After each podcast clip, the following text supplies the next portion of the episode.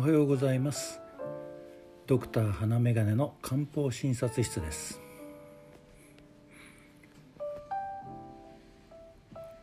今日は自律神経失調症ということについてちょっとお話しさせていただきます。外科の外来に来られた方も私が漢方診療を行っていることを知ると外科とは関係ないと思いますがと前置きをして実はいろいろ体調が悪くて内科にかかったら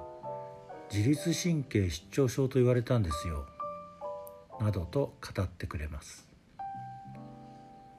自律神経失調症と診断した医師は対症療法的に数種類の薬を処方してくれます。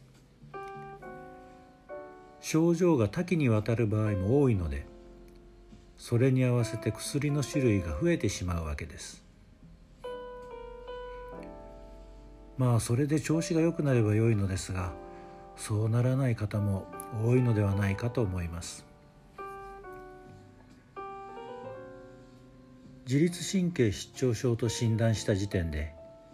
西洋医学的には原因はわからないと宣言しているようなものだと考えても良いかもしれません。言葉は悪いのですがよくわからないからこの診断名にしておこうという診断をゴミ箱診断なんて呼ぶ人もいます。自律神経失調症という診断名もそのようなイメージが強いかもしれません。でもそんな時には漢方医学の出番です。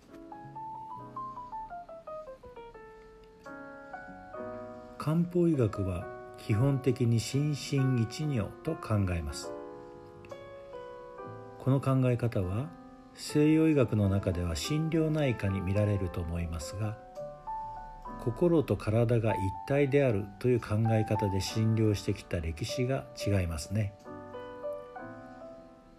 漢方は遡れば2000年近くの歴史があるのに対して心療内科はこの670年といったところですから。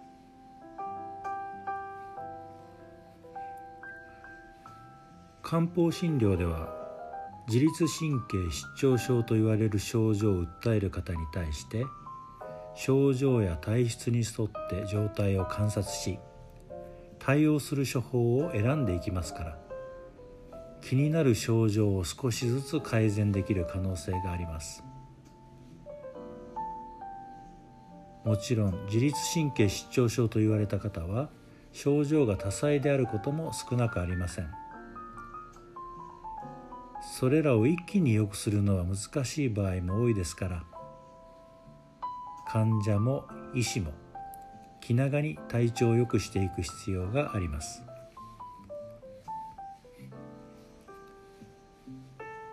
漢方では気という概念を大切にします。空気の気元気の気ですね。気は生命エネルギーと考えるのが分かりやすいと思うのですが何せ目に見えないものですから想像力を働かせるしかありません。この気によって血と水を動かし心身をコントロールしているので気血水のバランスが崩れた時に体調も悪くなると考えます。このバランスがどのように崩れているかを考え少しでもバランスを整えていくにはどのような処方が適しているかそれを考えていくわけです。自律神経失調症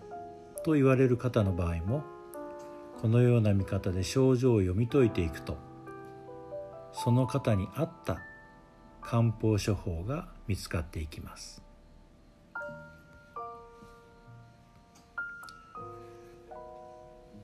ご自分の体調が悪い時自身の体自体をチェックすることも大切ですが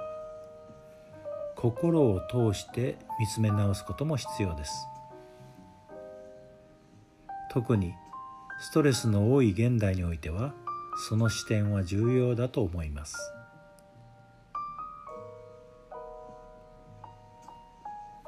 気から体を捉えるというやり方はそういう視点に寄り添ってくれます。漢方をもっと身近に感じて自分自身を見つめ直すのも良いのではないでしょうか。